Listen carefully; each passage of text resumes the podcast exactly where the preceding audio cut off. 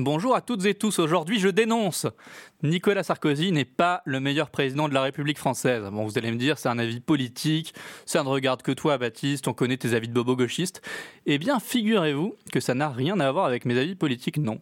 Simplement, résultat surprenant de la théorie des votes, admettons que le lendemain de son élection, en 2007, on organise un scrutin très simple. Voulez-vous remplacer Nicolas Sarkozy par François Bayrou? Eh bien, croyez-le ou non, mais le référendum aurait été sans appel le patron du modem était préféré à Nicolas Sarkozy. Fait encore plus surprenant, Ségolène Royal eût-elle été élue face à Nicolas Sarkozy, soumise au même traitement, elle aurait perdu de même. Cet exemple est très contre-intuitif. Un candidat élu au suffrage à deux tours peut instantanément être battu au lendemain de son élection par quelqu'un avec qui il était en lice. Comment est-ce possible? Est-ce grave? Est-ce qu'on peut faire mieux? C'est ce qu'on va essayer de voir dans cette émission. Alors une fois n'est pas coutume, j'aimerais faire un petit disclaimer. Il n'est pas question ici de discuter de la légitimité de tel ou tel euh, politicien élu par tel ou tel suffrage passé. L'idée, c'est ici de parler des scrutins eux-mêmes, de la théorie mathématique derrière tout ça et des problèmes que ça pose. Ah, il y a un deuxième petit disclaimer, je viens de prononcer le mot mathématique. Euh, partez pas, s'il vous plaît. Bonjour à toutes et tous, vous êtes dans La Voix est libre, l'émission farouchement bimensuelle de l'association Picassoft, qui s'est donné pour mission de sensibiliser les citoyens aux enjeux du numérique, d'héberger des services web respectueux de la vie privée et qui promeut une approche libre, éthique et inclusive et locale du numérique. Moi, c'est Baptiste, je suis en compagnie de Quentin. Bonjour Quentin. Salut Baptiste. Et de David Savouret. Euh, Salut à tous. Euh, est-ce que tu peux te présenter en quelques mots? Ouais, bah, je m'appelle euh, David Savouret, je travaille euh, au CNRS et j'enseigne euh, à l'UTC l'informatique. Et je me suis intéressé à la théorie des votes en faisant une préparation pour la fête de la science. Mais donc je suis pas un spécialiste du sujet en recherche, mais dans le cadre de la fête de la science, j'ai présenté, j'ai préparé une présentation là-dessus. Et tu avais aussi présenté, si je dis pas de bêtises, le semestre dernier, une petite présentation aussi? Ouais, alors c'était euh, une asso ou une future asso étudiante qui m'avait fait venir. C'était au moment des élections législatives et ils voulaient mobiliser un peu les collègues. Ils avaient organisé une soirée et donc euh, j'étais venu parler justement de la théorie des votes dans ce cadre-là. Ok. Bon, histoire de raccrocher quand même avec euh, l'émission, parce que peut-être que vous vous demandez, mais euh, qu'est-ce qu'ils font les libristes là Nous parler de, mathématiques. Euh, bah, on, peut faire une petite pirouette en disant voilà, la voie est libre, on parle beaucoup de culture libre, donc du coup de commun, et du coup les communs ils font un mode de gouvernance, et qui dit mode de gouvernance dit peut-être vote, et donc théorie du scrutin, hop, triple santo arrière, on peut y aller. Et hop, bim bam boum, on commence donc avec le commencement. Toute cette histoire de théorie des votes. Donc, quand est-ce qu'on a commencé à s'intéresser au scrutin? Ça vient d'où? Pourquoi Est-ce que c'est vraiment un sujet important? Pourquoi est-ce que c'est pas un problème si, facile que ça, les scrutins? Alors, euh, la théorie des votes, on peut euh, l'étude de la théorie des votes, on peut la faire remonter à Nicolas de Condorcet et à un livre qu'il a sorti ou un article en 1785. donc, on était encore en monarchie à l'époque. Euh, et donc, euh, il y a deux gros résultats euh, qu'il a présentés, Nicolas de Condorcet. Le premier, donc, c'est, ce qu'on appelle aujourd'hui le théorème du jury. Donc, on est dans une situation où on imagine, on peut imaginer un jury qui doit prendre une décision, par exemple, est-ce que un tel est coupable ou non? Et chacun doit voter. Et donc, c'est un modèle où là, il y a une vérité sous-jacente parce que la personne est réellement coupable ou non, mais on ne le sait pas. Et donc, il s'agit de découvrir la vérité. Et, Nicolas de Condorcet, il pose un modèle où il dit, en fait, euh, chaque votant a une certaine probabilité d'avoir raison, ou de découvrir la vérité ou non. Et il montre qu'en fait, plus le jury est nombreux, et plus on a de chances que ce soit la vérité qui soit décidée euh, à la fin. Euh, ce qui n'était pas intuitif à l'époque parce que euh, en monarchie, on était avec euh, un roi qui décide de tout et qui est éclairé, et le peuple qui était la plupart, pour la plupart, qui savait pas lire, et donc c'était pas intuitif du tout. Ça, ça c'est un résultat mathématique? Oui, c'est un résultat mathématique parce que même pour, pour, pour, formaliser ça, en fait, ça a été le début de la théorie des probabilités qui est aussi attribuée à Condorcet.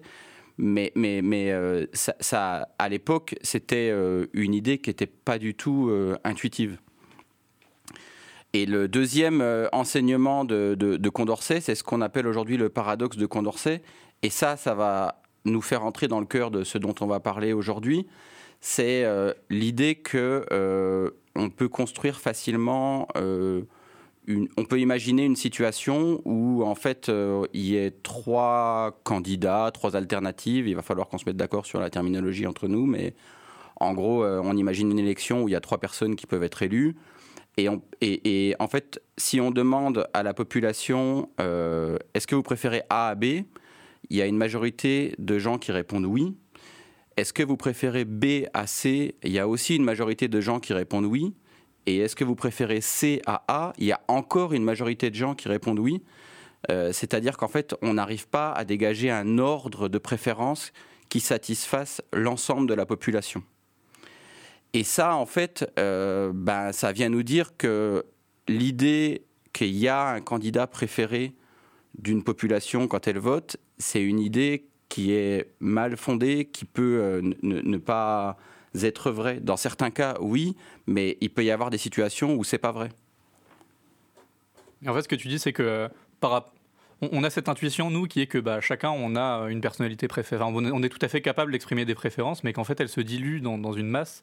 Et quand on, est, quand on est beaucoup, cette propriété qui est vraie pour un individu, qui est euh, on a un individu préféré, elle est plus vraie euh, dans le cadre d'un groupe ou d'une foule, notamment.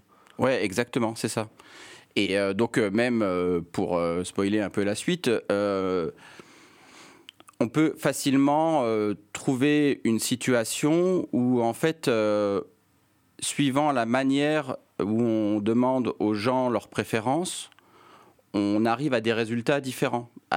encore une fois, donc pour, pour préciser, on se donne une population, chacun a ses préférences, et on les fait voter quatre fois de manière différente, mais dans, dans les quatre situations, les gens ont les mêmes préférences, et en fait, suivant comment on les fait voter, on arrive à des résultats différents. Et si on regarde les quatre manières dont on fait voter les gens, les quatre nous paraissent a priori raisonnables. Et, ça, pour ça, je sais notamment que tu as un, atelier qui est assez, euh, assez percutant là-dessus, où tu vas donner des préférences à tout le monde dans une salle d'une vingtaine de personnes, et tu vas leur demander de voter selon ces quatre scrutins, et tu vas arriver ensemble avec les 20 personnes à quatre personnes, à quatre euh, choix totalement, euh, totalement différents, totalement opposés. Et ça, tu arrives à le faire en vrai avec des, préférences forcé, quoi. Ouais, c'est ça. En fait, on avait, euh, quand je préparais justement l'atelier pour la fête de la science, je me disais, je vais aller dans des classes et je sais pas combien je vais avoir euh, d'élèves devant moi. Et donc, euh, avec une étudiante de l'UTC, Agathe, à qui je dis bonjour aujourd'hui, on avait travaillé, elle avait fait un travail personnel avec moi pour construire justement les situations qui s'adaptent à tous les nombres de votants et qui fasse que je puisse jouer avec les, lycéens et leur dire bah, vous allez voter euh, selon cette méthode, vous allez voter selon cette méthode, selon cette méthode, il y avait quatre votes différents. À chaque fois, un même lycéen avait toujours les mêmes préférences et euh, finalement, on arrivait à montrer que à chaque mode de scrutin, on avait un résultat différent.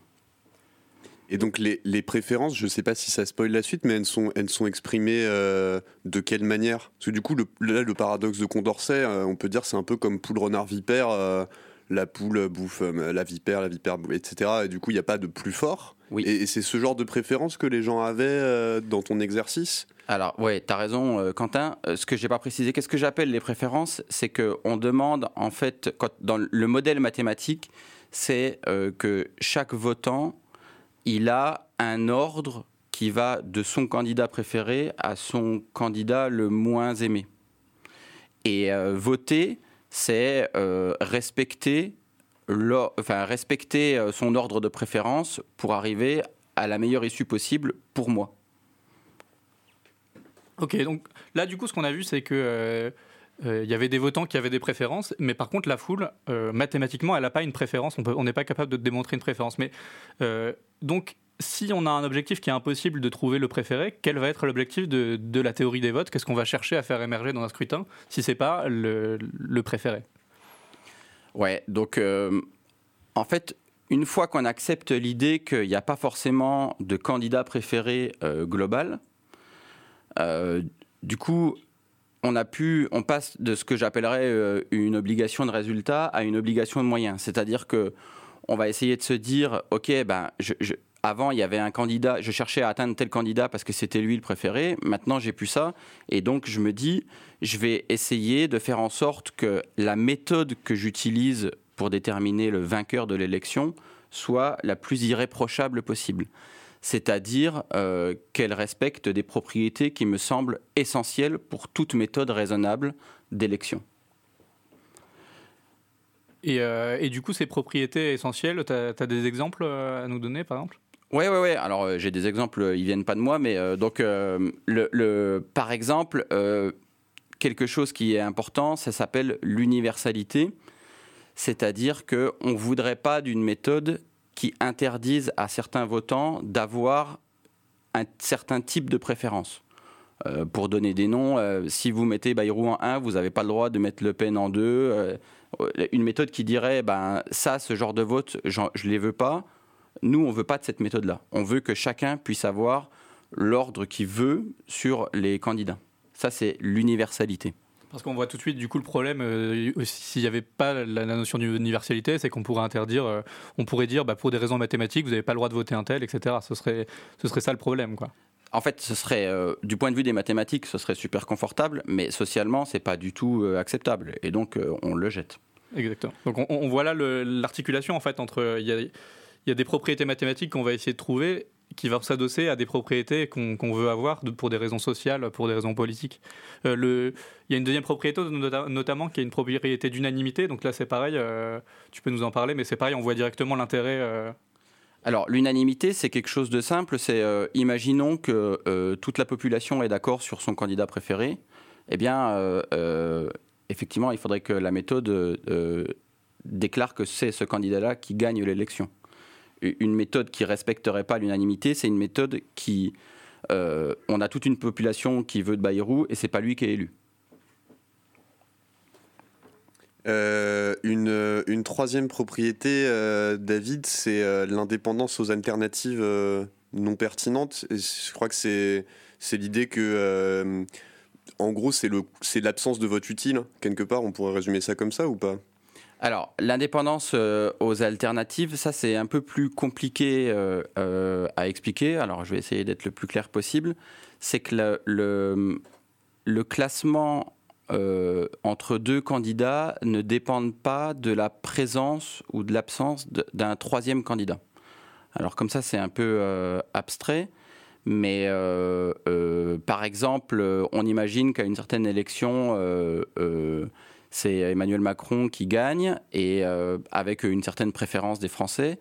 Et si en enlevant des candidats à l'élection et en maintenant les préférences des Français, ce n'est plus lui qui gagne, on n'est pas indépendant euh, aux alternatives. Alors, ce truc-là, en fait, c'est tellement ancré euh, dans notre mode de scrutin qu'on a l'impression que c'est normal. Mais euh, quand j'avais préparé euh, la fête de la science, j'avais vu, euh, j'avais lu des documents là-dessus et il y a un doctorant de Paris 6 qui avait préparé une thèse sur la théorie des votes et il expliquait avec un exemple qui est très rigolo que je vais vous donner aujourd'hui.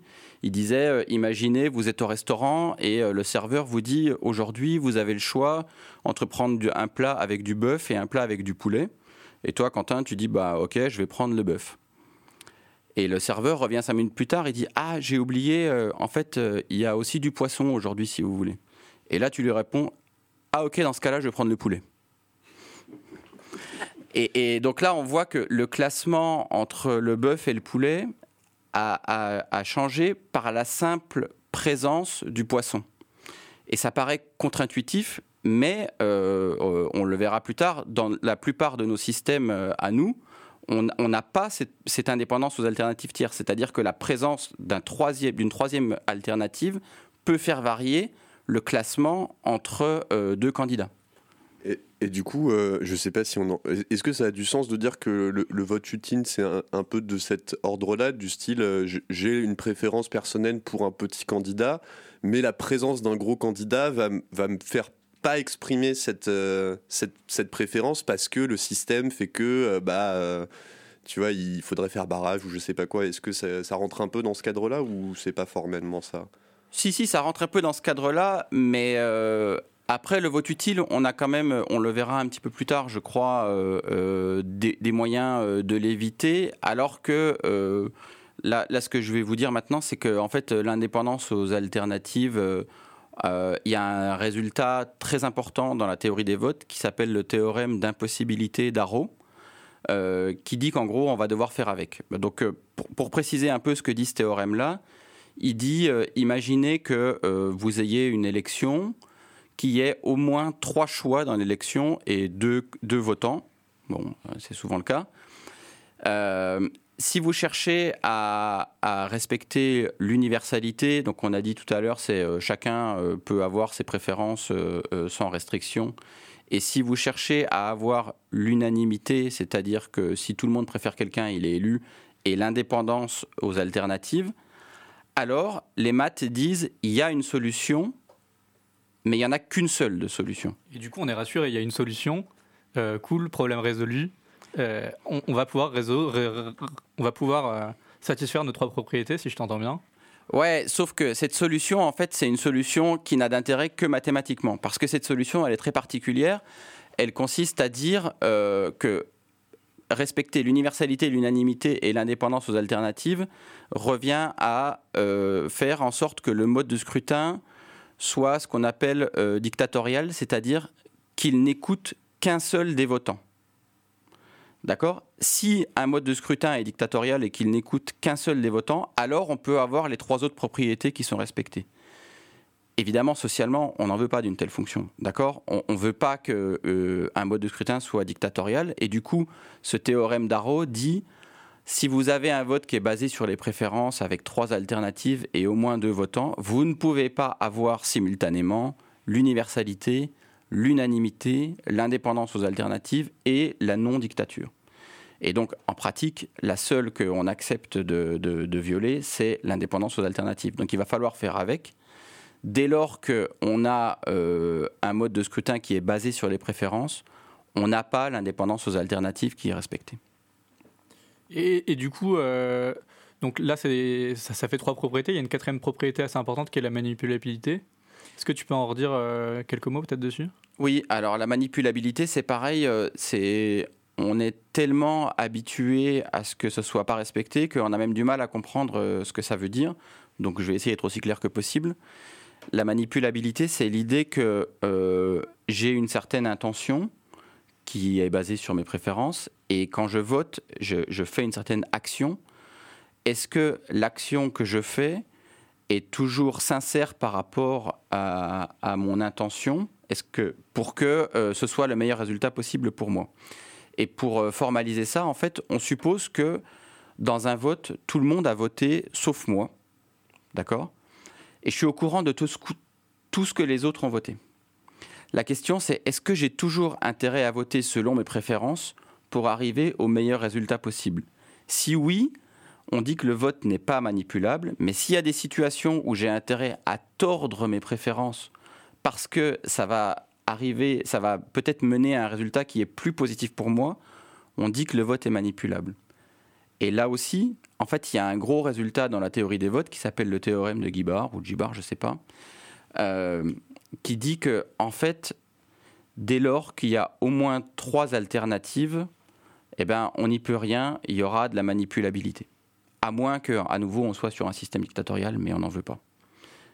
Et, du coup, tu m'interrompras si je me trompe, mais euh, là, l'idée, tu décris un, cas très particulier qui est euh, je suis le seul à. Euh, je il reste plus que moi à voter, je connais les résultats de tout le monde, etc. Mais en réalité, ça, c'est la définition mathématique de la chose. Ça, ça, décrit quelque chose de beaucoup plus grand qui est bah, j'essaie d'anticiper comment les gens vont voter pour, euh, pour, euh, pour mon vote, etc. Je sais qu'il y a trois candidats à gauche, j'ai envie que la gauche passe.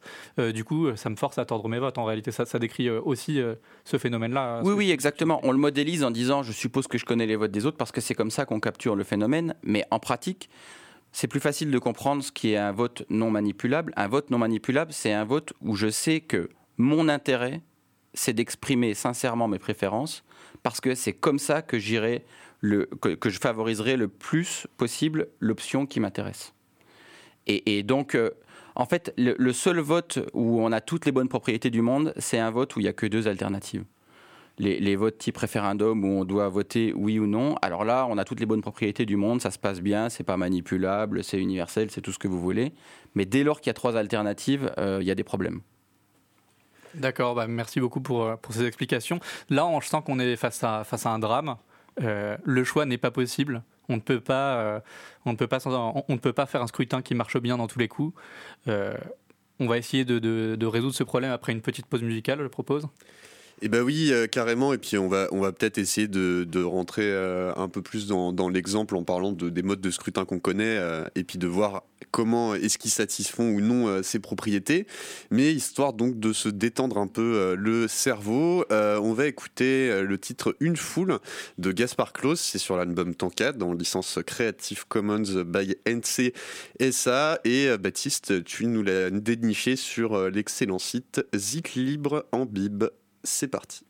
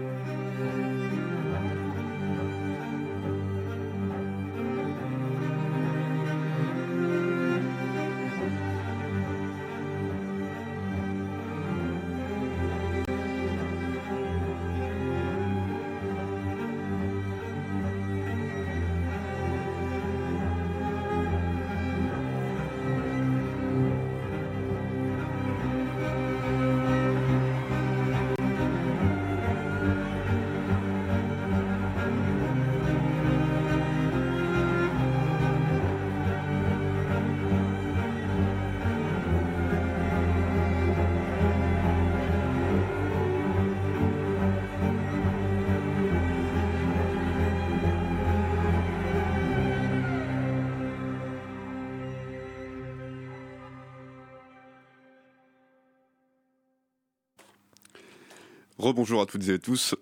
Vous écoutez toujours La Voix est libre et on parle toujours de mode de scrutin avec Baptiste et David. Bon alors, il est pas bien notre mode de scrutin? Hein? Ah bah, C'est quoi encore là, le- les gens qui gueulent pour rien? Là on est quand même face à un, un petit problème, donc je vais juste le répéter pour nos auditeurs. euh, le drame face auquel on était finalement, c'était que euh, on cherchait à avoir quatre propriétés qui nous paraissent assez simples, qui est euh, ch- chaque votant peut exprimer tous les tous les, tous- ces, un, deux, trois, chaque votant peut exprimer n'importe quel avis. Euh, si tout le monde est d'accord, ce serait bien que euh, le mode de scrutin respecte cet accord général, que si une personne veut se présenter à une élection, que ça n'ait pas d'impact sur le résultat d'une élection, et aussi que la dernière propriété, la manipulabilité, que moi, sachant le vote de tout le monde, eh ben, je ne change pas mon avis uniquement pour, des, pour des visées stratégiques. Et on était face à un problème, c'est pas possible. Et du coup, si c'est pas possible, euh, on peut déjà se poser la question, bah, qu'est-ce qui cloche dans le nôtre? Nous, on a un scrutin, euh, par exemple, le, scrutin présidentiel à deux tours. Euh, on aimerait qu'il respecte les, les quatre propriétés. Et David, est-ce que tu peux nous dire brièvement pour chaque propriété si, si le scrutin à deux tours le respecte ou pas? Alors, donc l'élection présidentielle en France, c'est donc un scrutin uninominal à deux tours. Je ne vais pas le rappeler parce que tout le monde sait comment ça marche. Mais effectivement, donc euh, du point de vue théorique, euh, ce scrutin-là, il n'est pas terrible. Donc, il n'échappe pas au théorème d'Arrow, mais ça, on ne peut pas trop lui reprocher dans la mesure où personne n'y échappe. on en reparlera à la fin, mais parmi les, scrutins qui sont basés sur les préférences, personne ne peut échapper à Arrow. C'est-à-dire, euh, on ne peut pas avoir l'unanimité, l'universalité, l'indépendance et la non-dictature. Euh, mais euh, celui-là, il a quand même, le, scrutin uninominal à deux tours, il a quand même d'autres propriétés qui sont très problématiques. Et donc, je vais essayer de, vous donner, par exemple, des, des mauvaises propriétés de, ce scrutin. Donc, la première, c'est l'idée que en participant à une élection, on ne peut que euh, favoriser le fait que euh, le, résultat soit meilleur pour nous. L'incitation à la participation. Et ça, en fait, euh, on peut trouver des exemples où c'est pas vrai, c'est-à-dire vous prenez une même population qui a ses préférences, vous les faites voter selon ses préférences, et c'est un candidat B qui émerge, ou A ou B, appelez on s'en fout, appelons-le comme on veut. Et maintenant, euh, il y a deux personnes qui avaient voté et qui maintenant euh, ne vont plus voter. Euh, ils restent chez eux, ils vont à la pêche, selon un, des noms sous lesquels on connaît cette propriété. Et le fait de ne pas aller voter fait que finalement, c'est un candidat plus meilleur pour eux qui passe que, si, que lorsqu'ils allaient voter. C'est-à-dire que le fait d'être allé voter pour eux a dégradé la qualité du résultat de l'élection. Donc ça, clairement, c'est une mauvaise propriété. On, a, on a envie d'envoyer le message aux électeurs, allez voter, ça va aller dans le bon sens pour vous. Et ça, on peut, on peut donner un, petit exemple de, euh, de, pourquoi ça fait ça avec le, notre, scrutin euh, uninominal de tour bah, c'est surtout le fait du deuxième tour. En fait, euh, en fait là, je le, quand je le présente comme ça, ça paraît choquant, mais tout le monde est très habitué au fait que, comme il y a tous les candidats sauf deux qui sont tués au, premier tour, il suffit de construire une instance ou euh, une instance, c'est-à-dire euh, une, euh, une, population et des préférences sur cette population qui font que en allant voter, en fait, on fait passer au deuxième tour quelqu'un qui est plus fort qu'un de nos candidats préférés et du coup, il, va le résultat va être globalement plus négatif pour nous. Je peux, donner un deuxième exemple qui s'appelle la monotonie. Et celui-là, donc souvent, on dit que euh, l'élection en 2002, celle où en gros euh, Jean-Marie Le Pen est arrivé au deuxième tour euh, contre Jacques Chirac. donc le, deuxième exemple, ça s'appelle la monotonie. C'est l'idée que si un candidat améliore sa performance, alors le résultat doit lui être plus favorable. Donc c'est quoi la performance d'un candidat? En gros, c'est euh, euh, sa popularité.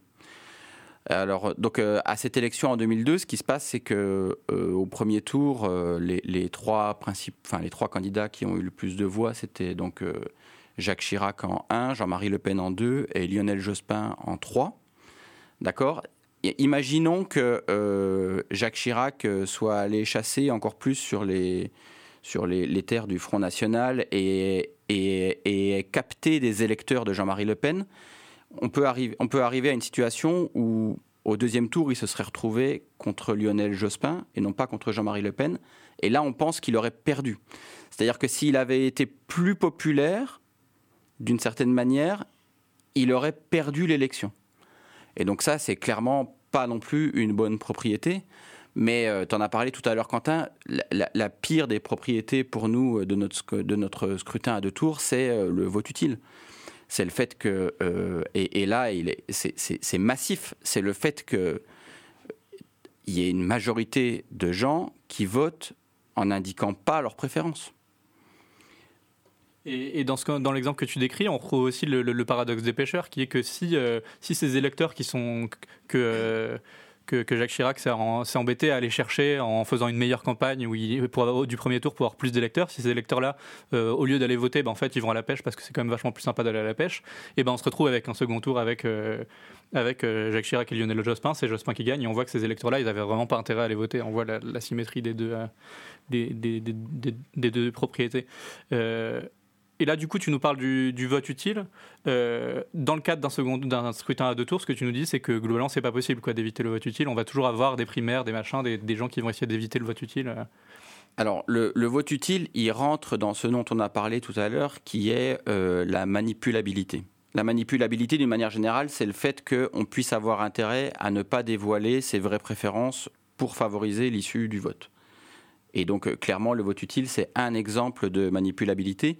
Et on sait que la manipulabilité en général, on ne peut pas l'éviter dès lors qu'on a au moins trois alternatives.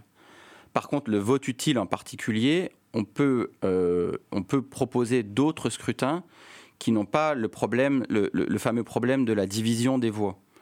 Euh, cette époque magique là où euh, les gens qui sont dans un même parti et qui sont supposés être d'accord, ils se plantent des couteaux dans le dos pour être le candidat de leur parti, parce que sinon il y a division des voix et ils n'ont aucune chance de gagner bah ça, on peut imaginer d'autres modes de scrutin qui, au moins, ne posent pas le problème de la division des voix.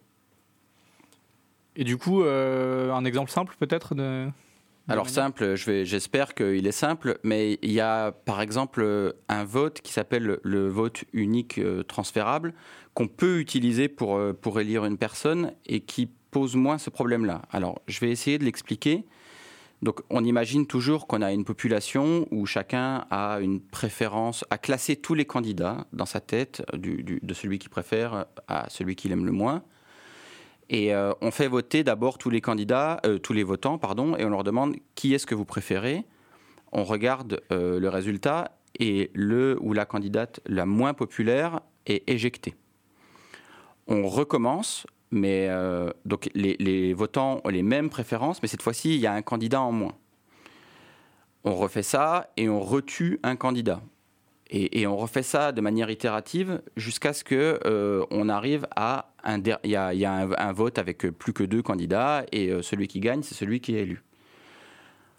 En vrai, on fait pas ça. en vrai, ce vote-là, il est utilisé et on fait pas ça, c'est-à-dire qu'on demande dès le départ aux votants d'exprimer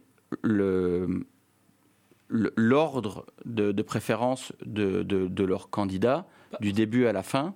Parce que du coup, le, problème euh, qu'il y aurait là, c'est que nous, on a un scrutin à deux tours, c'est sympa, on va deux fois voter. Là, ce que tu nous dis, c'est s'il y a 20 candidats, on doit aller voter 20 fois euh, à, la base. quoi.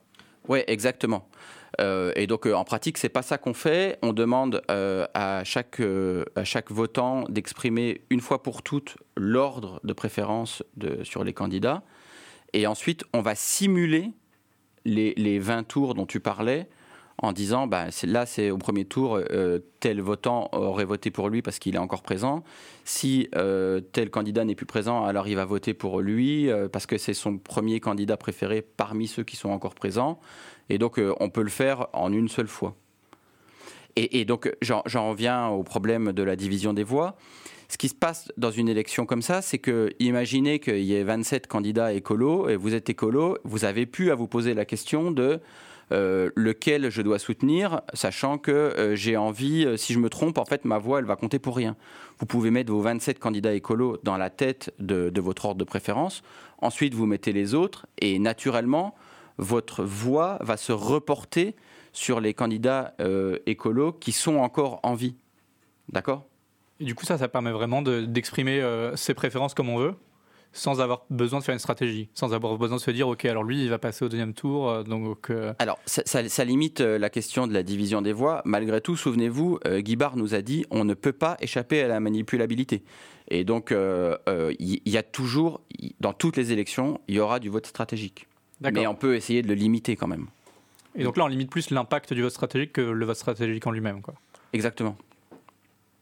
Euh, ok, bah du coup, enfin, là on voit, on est, on est quand même un peu déçu parce que finalement on a, on pensait avoir trouvé un vote qui est bien, qui permet d'éviter le vote stratégique, et finalement. Euh, euh, tu nous dis, bah, il va pas si bien que ça, il, il, est, il, est quand même manipulable en fait. On, a essayé de l'éviter, mais, mais ça reste une solution qui est pas satisfaisante. Quoi.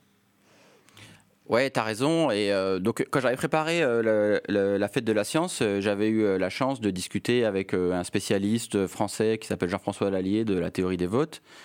Et je lui avais dit, mais en fait, je voudrais pas que, à l'issue de ma présentation, les gens se disent, de toute façon, ça sert plus à rien de voter, c'est nul.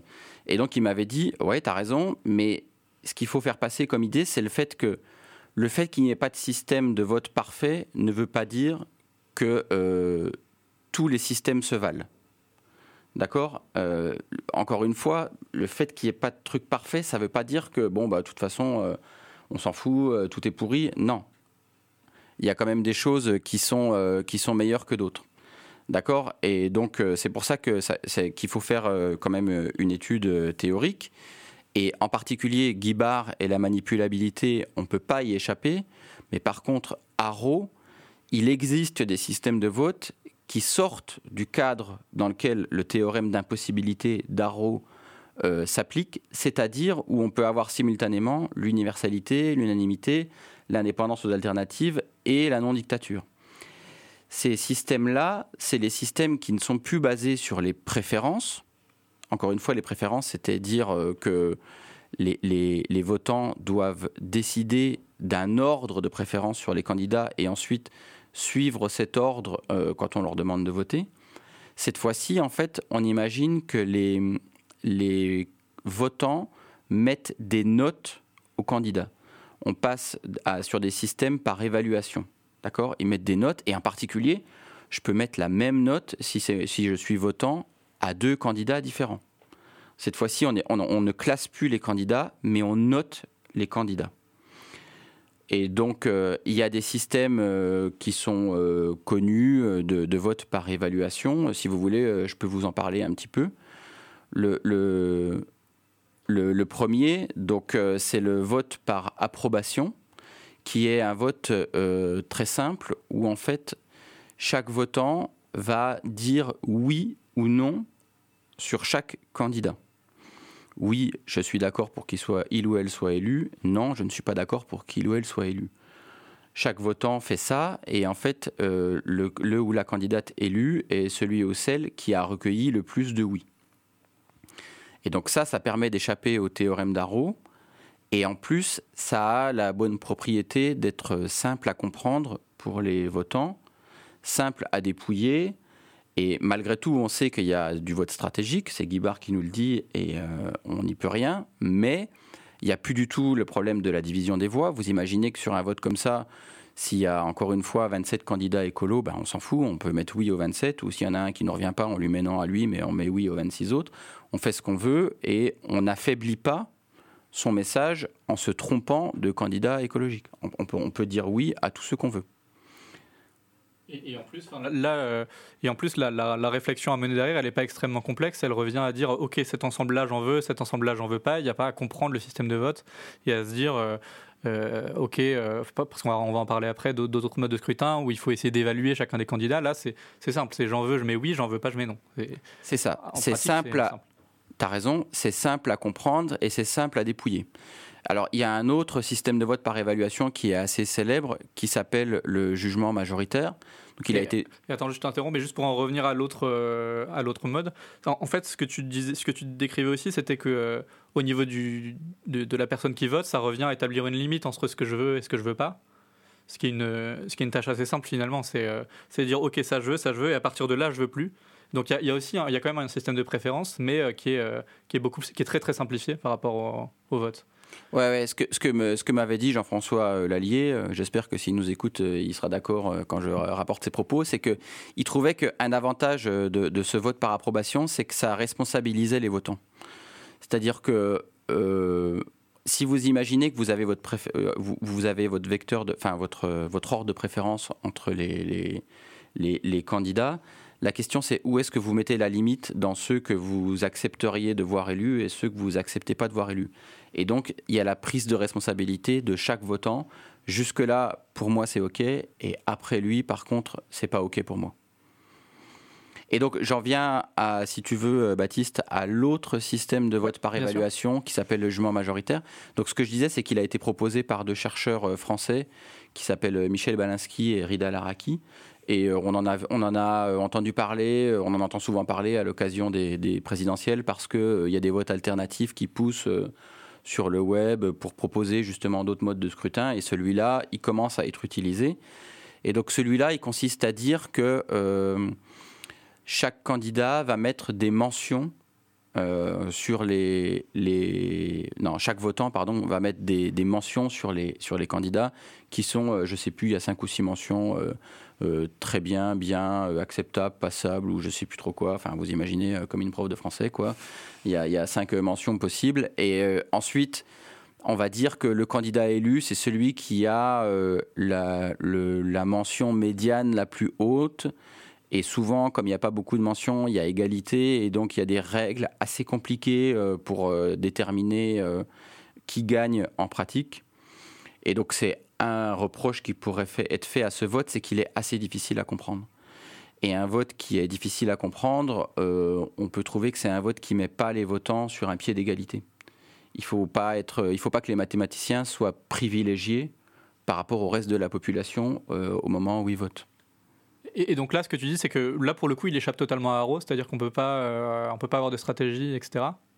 Alors, il échappe à Arrow, ça veut dire qu'il a l'indépendance aux alternatives. C'est ça que ça veut dire. Arrow, c'est indépendance aux alternatives, et Guibard, c'est manipulabilité. Personne n'échappe à Guibard, à part les référendums où on n'a que deux alternatives possibles.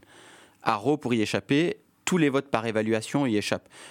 en fait, la raison, elle est très simple, c'est que la performance d'un candidat, quand euh, euh, on, met des notes, elle va rester la même qu'il y ait d'autres candidats qui soient là ou qui soient pas là. En fait, euh, si j'ai un 17 sur 20, d'accord, que Quentin il soit présent euh, comme autre candidat à l'élection ou pas, j'ai toujours 17 sur 20. Donc le classement entre Baptiste et moi ne va pas dépendre de la présence de Quentin en tant que candidat. Quentin, il va pas venir te manger tes voix. Euh. Exactement. Mais du coup, juste parce que tu prenais l'exemple des notes, mais il y a certains profs qui notent un peu en relatif. S'il y a quelqu'un qui est, tu vois, qui qui, qui, enfin, qui, qui, font le barème un peu en fonction, les uns en fonction des autres. Là, il, faut qu'on se mette dans, dans la situation où on, c'est un peu absolu, qu'on ne considère pas les, Exactement, oui, il faut utiliser les notes euh, pour ce qu'elles sont. Euh, Par rapport à... nos valeurs à nous, et, voilà, qu'on se dit pas. Je, il faut, faut pas utiliser les notes pour faire un classement. Ouais, c'est ça, ok. Il faut utiliser les notes euh, en se disant, ben, possiblement, deux candidats différents pour moi peuvent avoir la même note pour des raisons différentes, et c'est très bien comme ça. Et, mais du coup, là, ce que tu nous dis quand même, qui est un peu, qui, nous pose problème finalement, c'est pour échapper à Arrow, donc pour échapper aux problèmes mathématiques qu'on s'est posés, il faut rentrer dans des modes de scrutin qui sont plus complexes, qui, sont plus, plus difficiles à appréhender pour tout le monde, etc. Où il faut rentrer dans les mathématiques, savoir comment est-ce qu'on extrait euh, le comment est-ce qu'on extrait le, la, mention de chacun et comment est-ce qu'on extrait qui a gagné, qui a la meilleure mention finalement. Bah, encore une fois, le, jugement majoritaire, euh, je trouve qu'il n'est pas forcément très simple à comprendre. Euh, après, il peut avoir plein de bonnes propriétés, mais en tout cas, il n'est pas ultra simple à comprendre. Par contre, le vote par approbation, le premier dont j'ai parlé, moi, je le trouve très simple.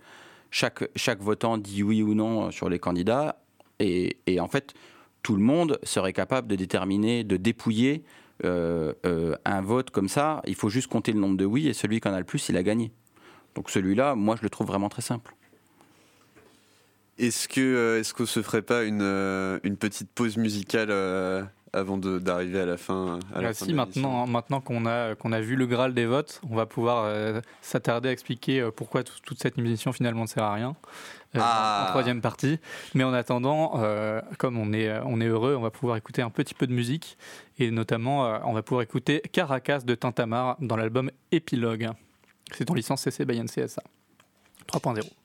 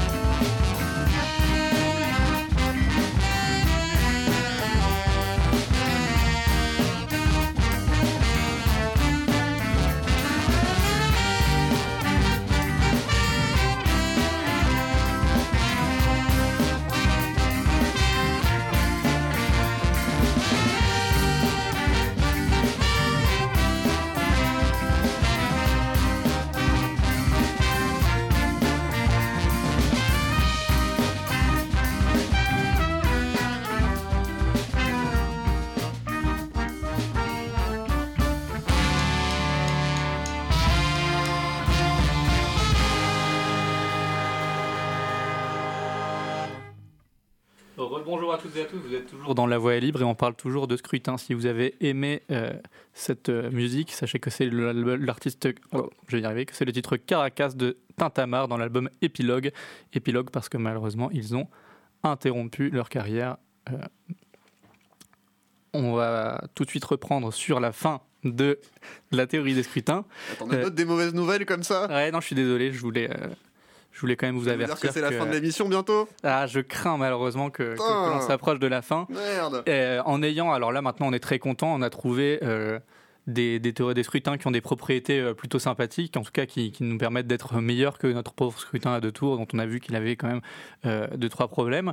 du coup, on est content, on s'arrête là. On peut, on peut ranger, on peut ranger nos affaires, aller, aller manger un petit coup parce qu'on a commencé à avoir faim quand même.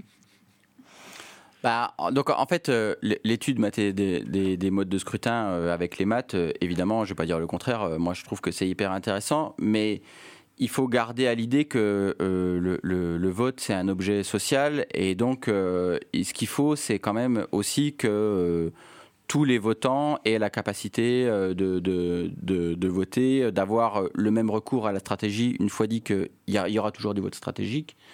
Et donc, euh, imaginons que demain, euh, il y a une bande de matheux qui arrivent et qui disent euh, J'ai trouvé un vote, mais incroyable, faites-nous confiance, on va le faire passer dans nos fonctions à nous et vous verrez, ça a toutes les bonnes propriétés du monde. Bah, ce serait pas acceptable socialement. En fait, ce qu'il faut, c'est que tout le monde soit capable de comprendre le système dans lequel on est, que tout le monde soit relativement sur un pied d'égalité. De ce point de vue-là, notre scrutin à deux tours, il est très mauvais, mais ça fait tellement longtemps qu'on l'a que tout le monde a compris un peu les règles du jeu et comment on peut tordre le truc. Donc on peut estimer que ça place les, électeurs euh, sur euh, un pied d'égalité.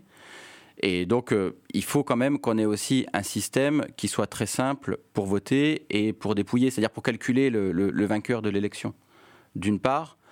Et l'autre truc qui me semble important, c'est que on focalise beaucoup sur l'élection du président en France et sur ce mode de scrutin qui est pas terrible.